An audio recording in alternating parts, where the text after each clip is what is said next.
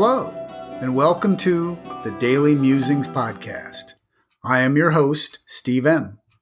I will be reading the daily reflection from the books Beyond Belief, Daily Musings for a 12 Step Life by Joe C., and published by Rebellion Dogs Publishing, and 365 Tao by Deng Ming Dao, published by Harper One. To be clear, I have not received permission from either publisher to reproduce this content in any form. It is strictly intended for my personal use and the enjoyment of my family and a few close friends. I hope you enjoy today's Daily Musings.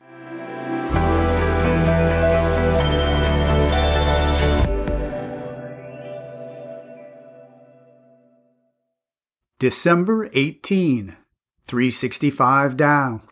Day 352. Template. Must you see nature as a machine? Is your only learning chemistry, physics, and ontology? What if poetry was your template for life? Can't you know Tao by the feeling of mud in your sandals? Thus are the sages called silly. They have given up their prejudices. The world appears as you perceive it. It is not that your perceptions are wholly shaped by a so called objective world. The habit of interpretation is interactive. We do things to test our hypotheses until we have created a complicated web of sensory input and centrifugal manipulation. By the time we are mature, we have created innumerable layers of interpretation and biased perception that become our templates for living. Of course, we could have some fun with this situation. We could change the templates that we use to interact with the world. What if we used poetry instead of science? What if we substituted spirituality for politics? The results of such experimentation are often fresh, happy, and unusual. Unfortunately, when carried to their logical conclusions, they are just as futile as any other method. Templates are essential for beginners, a hindrance for veterans. True followers of Tao give up all templates and are without prejudices. They return to the actions of infants. Thus, they are called silly. But because they view the world from their inner eye, they transcend all the sorrows of life. Day 352.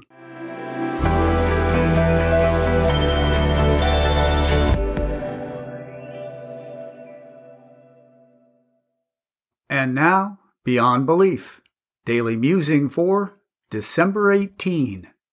Today's quote Human beings, who are almost unique in having the ability to learn from the experience of others, are also remarkable for their apparent disinclination to do so. Douglas Adams, 1952 to 2001.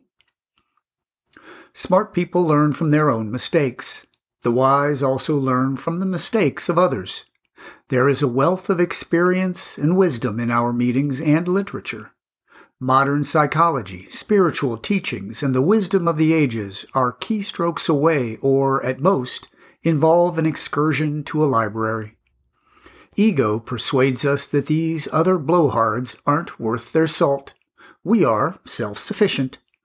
We think we're on a mission from God, but it's really an ego trip a member of a 100% abstinence program may have a strong opinion about harm reduction or moderation management programs without doing any research or having any firsthand experience.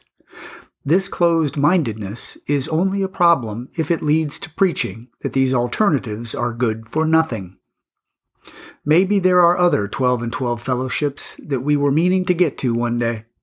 When considering attending another fellowship, a member may say, Yeah, I asked my sponsor about that, and she said 11 of the steps are exactly the same. We have everything we need here. Imagine that. We use someone else's disinclination as a higher authority, convincing ourselves we did all the research needed. Really, no one else can tell us if we should try another program. If we aren't sure, attending six or seven meetings with an open mind should set us straight. Learning opportunities aren't available solely from those whom we deem to be qualified teachers. How many members do we disqualify saying, Yes, I am restless and seeking, but you have nothing to offer me? Do I have the humility to know that answers can come from the most unexpected places? Not knowing does not make me inadequate. I am always learning. Can I learn from the experiences of others? December 18.